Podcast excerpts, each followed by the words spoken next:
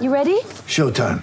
On May 3rd, summer starts with The Fall Guy. Let's do it later. Let's drink a spicy margarita. Make some bad decisions. Yes. Audiences are falling in love with the most entertaining film of the year. Fall guy. Fall guy. Fall guy. That's what the poster said. See Ryan Gosling and Emily Blunt in the movie critics say exists to make you happy. Trying to make it out? Nope. Because I don't either. It's not what I'm into right now. What are you into? Talking. Yeah. The Fall Guy. Only in theaters May 3rd. Rated PG-13.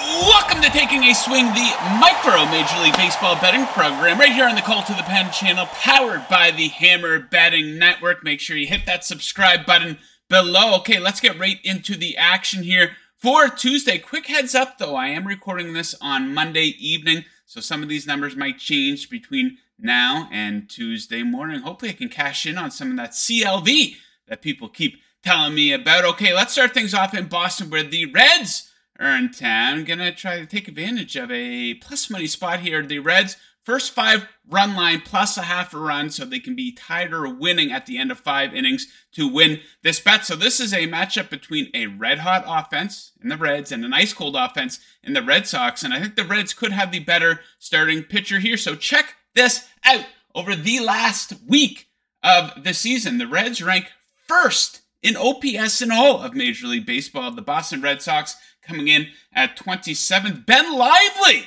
getting the start here for the Reds. Do we have any Ben Lively fans watching the program today? The pride of Pensacola, Florida. He's taking on Brayan Bello of the Red Sox. Lively better in terms of ERA, whip, and FIP on the season. Bello much worse at Fenway Park this season. Check out his numbers there. So I like the Reds to give them a game, at least in the first half. Reds first five run line is the first bet. Next up, we go to Queens, where the Mets are playing host to the Phillies. Total of eight and a half for this one. Boom! All over the over. Kodai Senga on the man here for the Mets. A bit of an up and down start to his career in the majors, but one thing that has been consistent for Senga is that he's allowing a lot of traffic to get on bases thanks to a 14.6 walk percentage.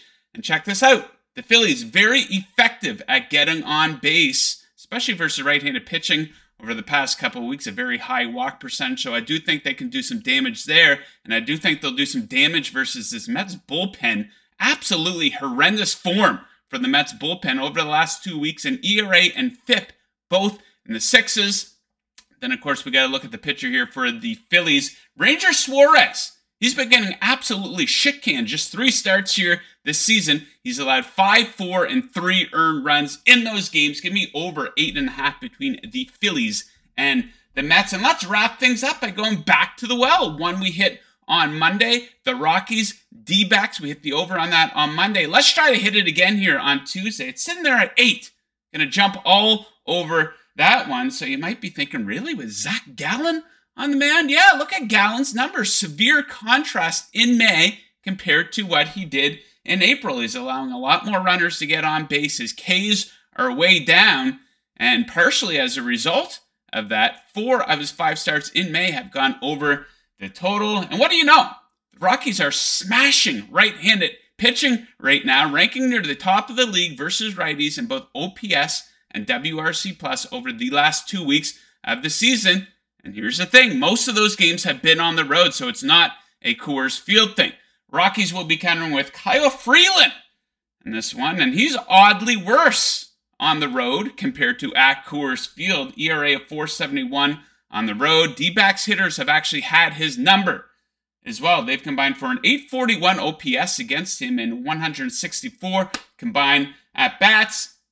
We're going to bring it all together with a Rockies bullpen that's been absolute bullshit over the last two weeks of the season. An ERA in the sixes and a FIP in the fives.